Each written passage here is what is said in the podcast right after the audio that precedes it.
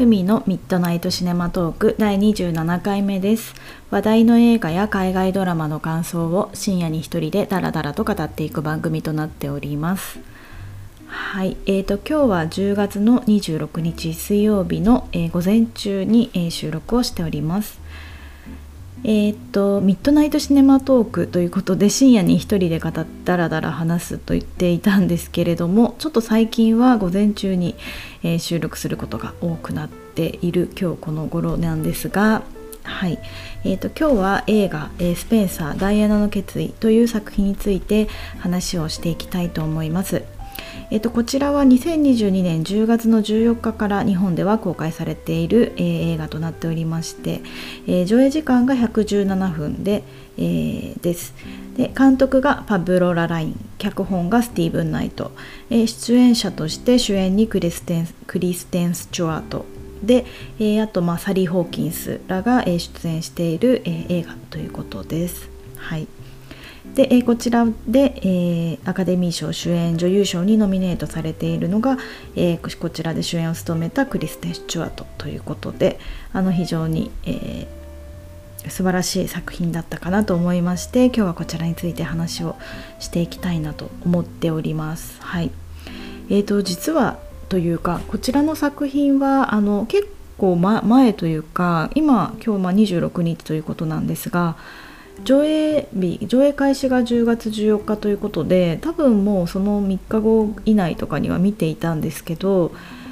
見た直後とかはなんか自分の中であまり、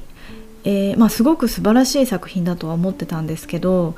あまりその自分の好きっていう作家性というか作風じゃなかったなって思ってもいたんですね。ただって思っていたんですがなんか結構時間が経つにつれてこうじわじわと思い出させられたりだとかあの考えさせられるところがあってあやっぱりいい映画だったなって思ったりですとか、まあ、あとあのまあ、改めて、えパンフレット読んだりとかしてあの結構余韻余韻的にも楽しめるというかパンフレットを見てあやっぱりこの作品やっぱりすごいいい部分いっぱいあったなと思いまして、まあ、改めて、え、話したいなと思ってですね少し、えー、見てから時間は経っているんですが今日はこちらあのじっくりじっくりというか、まあ、話していきたいなと思っております。はい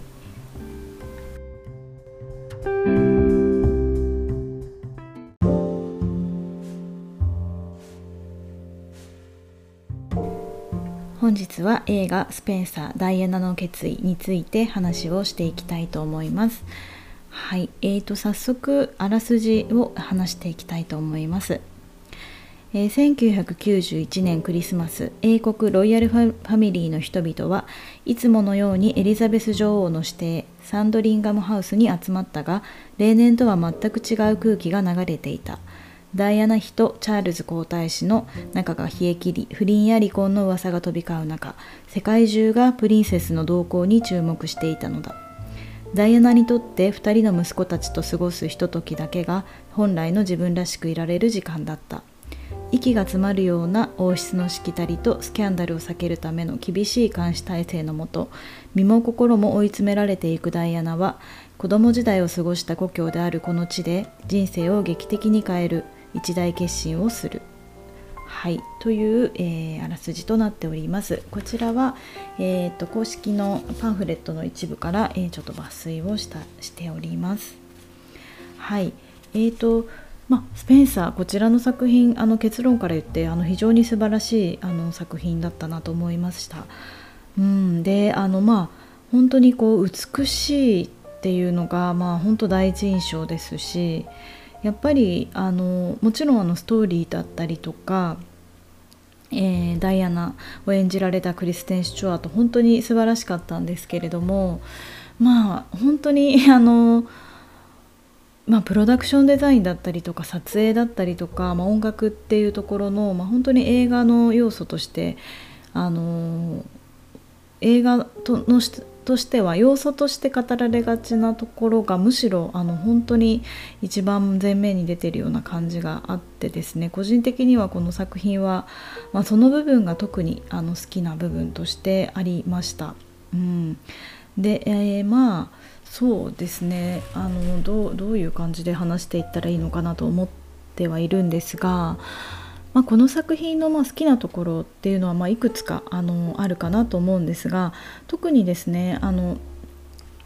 まあこれはあくあくまでもそのダイアナ妃のまあこれはクリスマスあるクリスマス1991年っていうですねあの、えー、クリスマスということでちょうどあのまあ、結婚、えー、チャールズ皇太子が結婚前から恋愛関係にあったカミラっていう方とのですね仲を、えー、復活させて、まあ、それが世間に明るみになった時ということで非常に、まあ、ダイアナにとって辛い時期だったかなと思うんですが、まあ、この3日間っていう実感を通して、まあ、ダイアナの電気的な作品というわけではなくてあのここであのきちんとですね、まあ、ダイアナの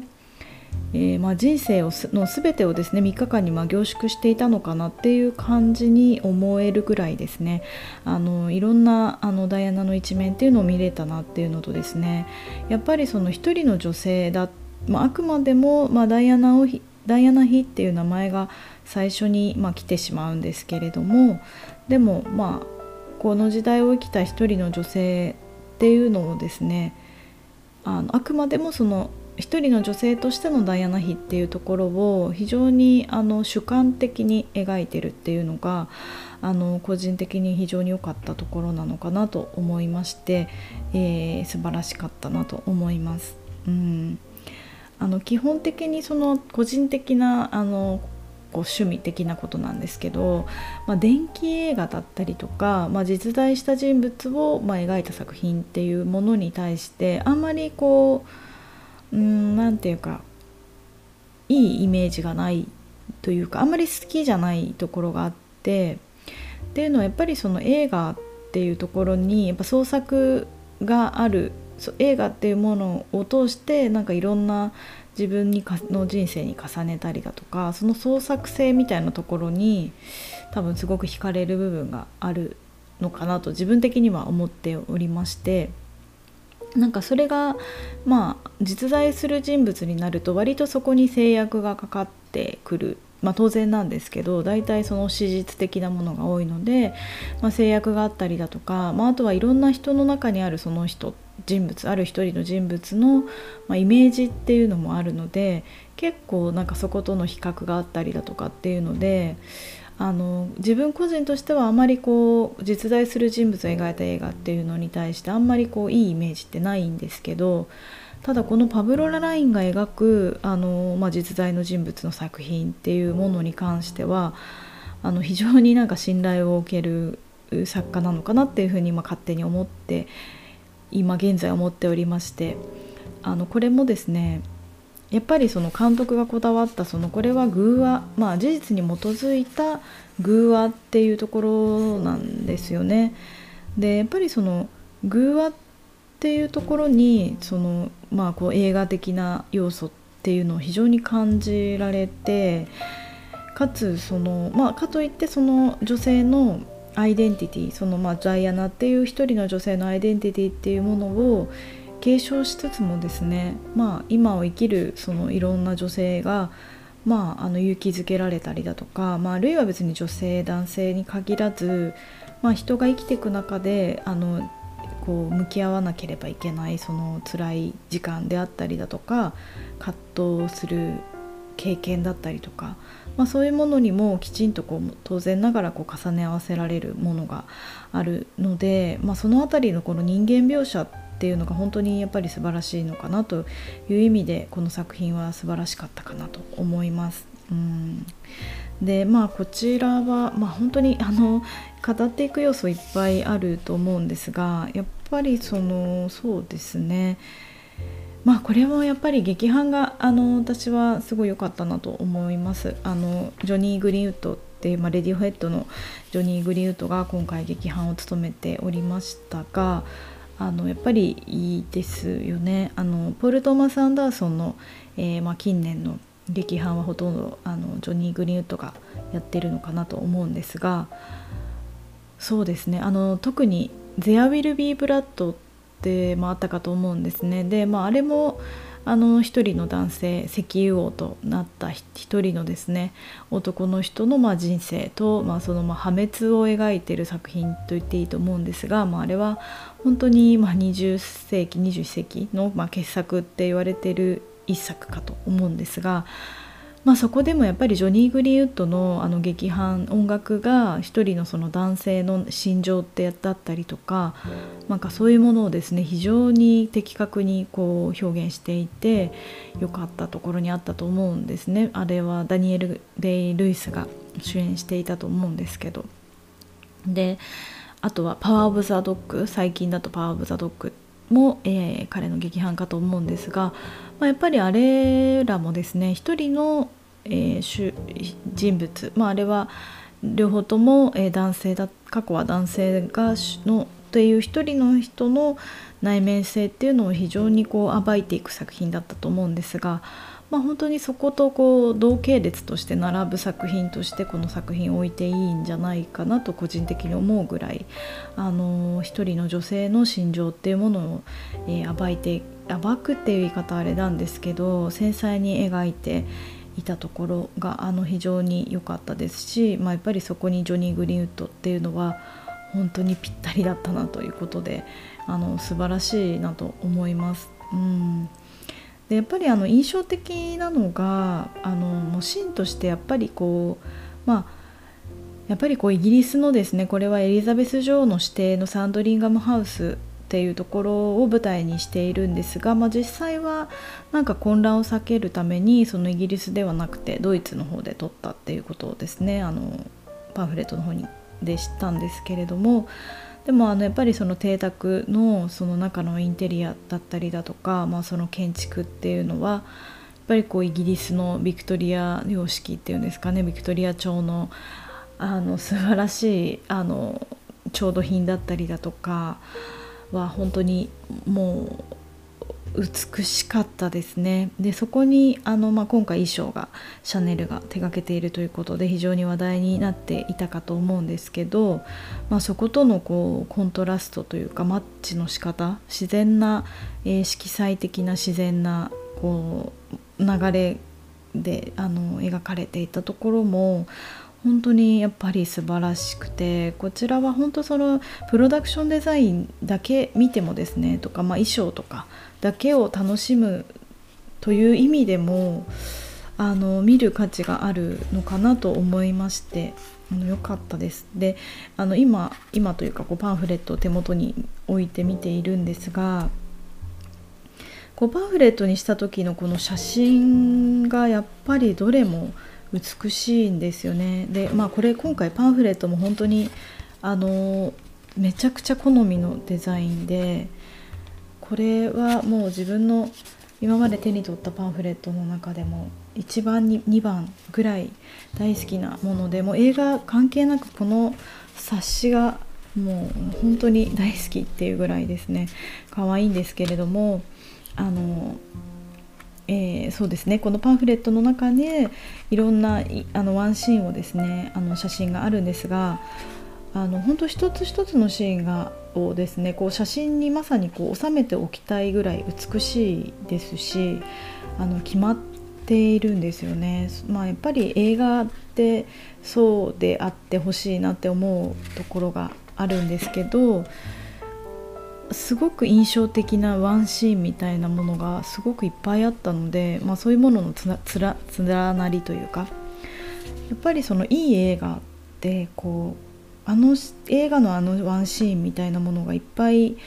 あるものっていうのがまあいい映画なのかなって個人的に思っているんですが、まあ、この「スペーサー」という作品はやっぱりそれがいっぱいあったし、まあ、こう色彩的なこう部分だったりとかもそうなんですけれども今回その撮影があの非常に良かったなと思いまして、えー、見たらあのえーと、セリーヌ・シアマ監督あの少し前にも、えー、お話しした映画秘密の森のその向こうっていう作品の、えー、時にもセリーヌ・シアマ作品について話をしましたけれども、えーと、セリーヌシア・シアマの、えー、作品にも、えー、参加している、えー、クレア・マトンというですね撮影監督だったということで非常にあのやっぱりセリーヌ・シアマ作品ってそのこう眼差し女性の心情をこう本当に的確に捉えるその撮影のこの眼差しを捉えたカメラワークみたいなのが本当に抜群だなっていつも思っていたんですが今回その、まあ、撮影監督であるクレア・マトンが担当していたということでですね非常にその辺りも良、えー、かったのでやっぱりその撮影と、まあ、プロダクションデザインと、まあ、あとその劇伴っていうその3つが、まあ、特に今回良かった点かなと個人的には思ってまして非常にこうやっぱ芸術的な映画であったんだなと思います。うん、で、まあ、とはいえあの脚本だったりとかあのこの物あのストーリーの核になる、えー、クリステン・シチュワート、えー、あのダイアナ演じるクリステン・シチュワートもやっぱり素晴らしくてですねあの全てが相乗効果的に良かったんじゃないかなと思います。はいでただですね実はあの私自身はこの映画見た直後ぐらいはこの映画に対してあのそそこまで思い入れがなかったんですよね。で実際に見たのも結構前で、えーと、10月14日から、まあ、公開しているんですけどあの結構公開直後に見ていてあまりそのすごい刺さったわけじゃなかったんですけどどちらかというとやっぱりこうじわじわとこうよいいなって思ったっていうふうにあの申し上げたんですけど、まあ、それはやっぱりこのあのこのパブロ・ララインっていう監督自身自体が多分こだわっていらっしゃるのかなと勝手に思ってるんですけどやっぱこのあくまでもその一人の女性まあファッションアイコンだったりとか時代のアイコン的存在だった今回はダイアナですけれども、まあ、以前はあのジャッキーっていうあの映画もすごい良かったんですけどあのジャッキーを撮ってたと思うんですがあのケネディ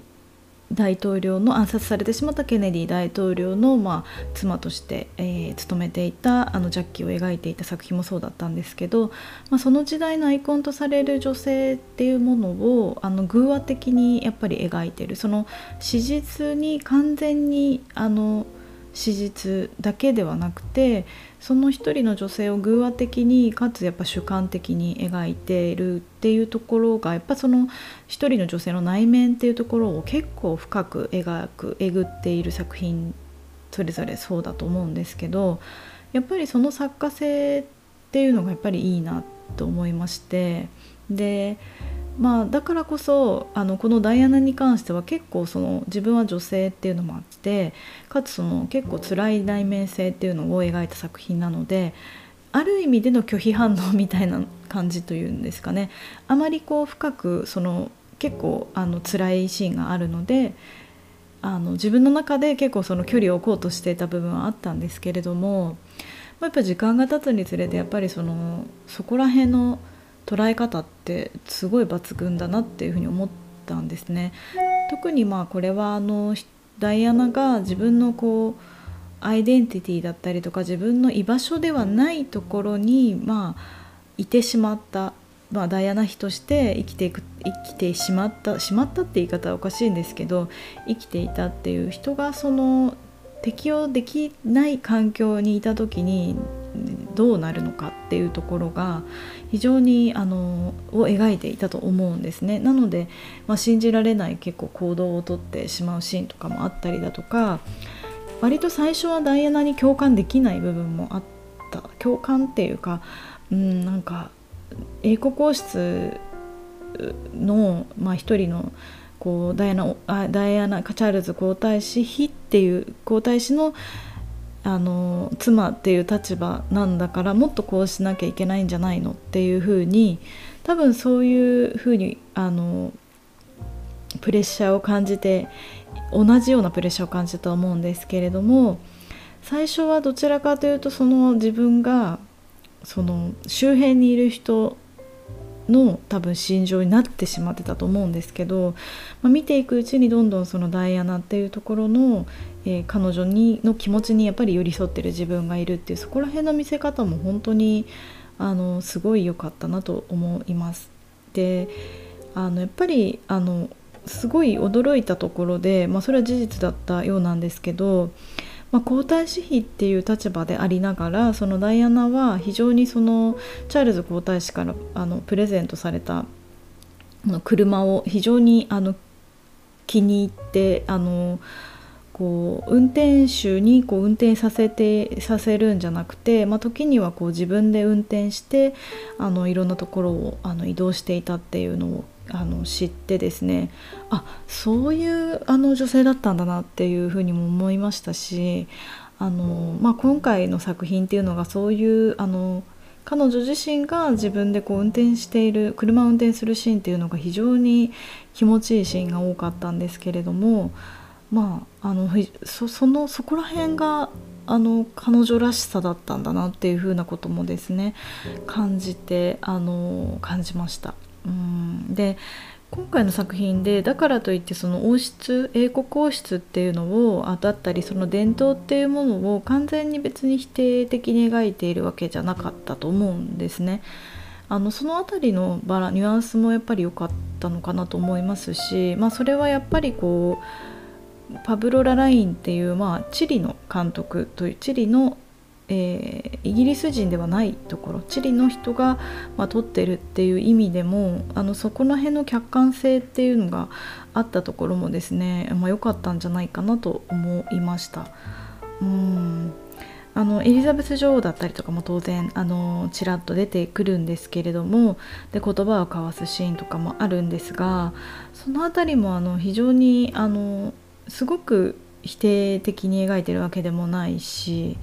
あくまでもその英国王室っていう場所があのに馴染め馴染むことがどうしてもできなかったダイアナっていう女性まあ当然というよりはまあそもそもやっぱりチャールズ皇太子がまあ不倫してっていうようなところは本当に今辛かったと思うんですけれども、まあ、それ以前の話として。なのでやっぱりあのどんなあの人でもやっぱり一人の人間でありますし一人の女性なったなんだなっていうところに非常にあのフォーカスして描いてるところは、まあ、何度も言うんですけどあのいい映画のいいところじゃないかなと思います。はい。でえーとまあ、このパブロ・ララインっていう監督の作品は私はあの前作のその「ジャッキー」っていう作品しかあの見たことがなかったんですけれどもあのちょっと過去の作品ももうちょっと見たいなと思いました。特にあの「ジャッキーファーストレディ最後の使命」っていう作品は私はあのこれすごいいい作品だなと思っていてむしろ下手したらスペンサーより好きまあちょっと言い過ぎかもしれないんですけどあのこれはナタリー・ポートマンがあのジャッキーっていう愛称で親しまれたのジャクリーン・ケネディを、えー、っと描いているんですけれどもあの夫のジョン・ F・ ケネディ大統領があの目の前でまあ、暗殺された時のですね、えー、数日間と、まあ、そのその後の話だったかなと思うんですけれどもこの時もあのやっぱ劇伴もすごい良かったですし。まあ、あと、まあ、もちろんそのナタリー・ポートマンっていうのも本当に素晴らしかったんですけれどもあのこれも、まあ、ジャッキーを描いてるんですけれどもあくまでもその一人の女性まあなんていうかこっちはあの、まあ、ケネディだその自分の夫が死亡くなってしまったっていう喪失感を抱えた彼女で逆にその今回のスペンサーは、まあ、夫に不倫されてしまってすごくその孤独を感じていたってそのきっかけは全然違うんですけれどもどちらもやっぱり孤独に苛まれていながらもですねその夫っていうアイデンティティではなくってあくまでも個人その彼女たち自身のアイデンティティでえー、このその映画をそれぞれ描いていて実際にそういう方だったっていうところも本当に良かったので。まあ本当に力強い女性だと思いますしその辺りあのやっぱり良かったんですけど、うん、なのであの見終わった後にちょっと気になってもう一回あのジャッキーも見もう一度あのつい先日見たんですけどやっぱり良かったなと思いました。うんやっぱりその心理描写だったり表現力っていうのも良かったですしあのグレタ・ガーウィグもこちらは確かあの出ていて彼女もあの非常にいい立場だったんですけど、まあ、それと今回もあのちょっと言い忘れてたんですけれどもあの彼女の唯一のあの理解者としてあの衣装係をやっていた、えー、サリー・ホーキンスが演じてたかと思うんですけど彼女が本当にあの救いだったし素晴らしかったんですよね。うん、で私は結構あの衣装あのダイアナの衣装も良かったんですけれどもサリー・ホーキンスが着ていたなんかあのレースの襟がついたブラウスみたいなのを着ていたんですけど彼女のそのちょっとあの暗いトーンのあのブラックヘアっぽいあのショートカットになんか可愛らしいその赤っぽいリップをつけていてで黒縁の眼鏡をしていてそのブラウスをあの着られていたシーンがめちゃくちゃ良かったというかツボでしたね個人的なこうファッションのあの感じは彼女の方も良かったです。うんなのでまあ本当に女性を描いているところも良かったですし、まあ、かといってあの周囲の人たちを否定的に描くっていうこともなくですねあの良かったのでまたあのこの監督の過去の作品もうちょっとあの見たくなりました。はいということで、えーと、ちょっと、えー、簡単にというかあまりまあ毎回言ってるんですけどあまり的確に あの話せなかったかもしれないんですが、えー、こちら、えー、スペンサーについて今回は話してみました。えーと、こちらは本当に最初も申し上げたんですけれども、えーとまあ、音楽もすごい良かったので、ですしやっぱり撮影とか、まあ、そういうところがとか、まあ、プロダクションデザイン美術全て素晴らしかったのでやっぱり映画館で見てよかったなと思いましたので、えー、多分まだ全然あの公開、まあ、全然ってことはないかもしれないんですけど、まあ、ギリギリ公開はしているかと思うのでもし見ていない方がいましたらあの見てみてはいかがでしょうか。はいということで、えー、本日は「え以上となりますちょっとあの本当に、え最近寒くなってきておりますので、えー、私もちょっと最近あの体をあの上半身をちょっとなんか痛めてしまってやたらと肩だったり腰を痛めちゃったので、え、皆さんもお気をつけください。はいということで、え、また、え本日はお聴きくださいましてまたありがとうございます。またよかったら次回も聞いてください。はいではまたお会いしましょう。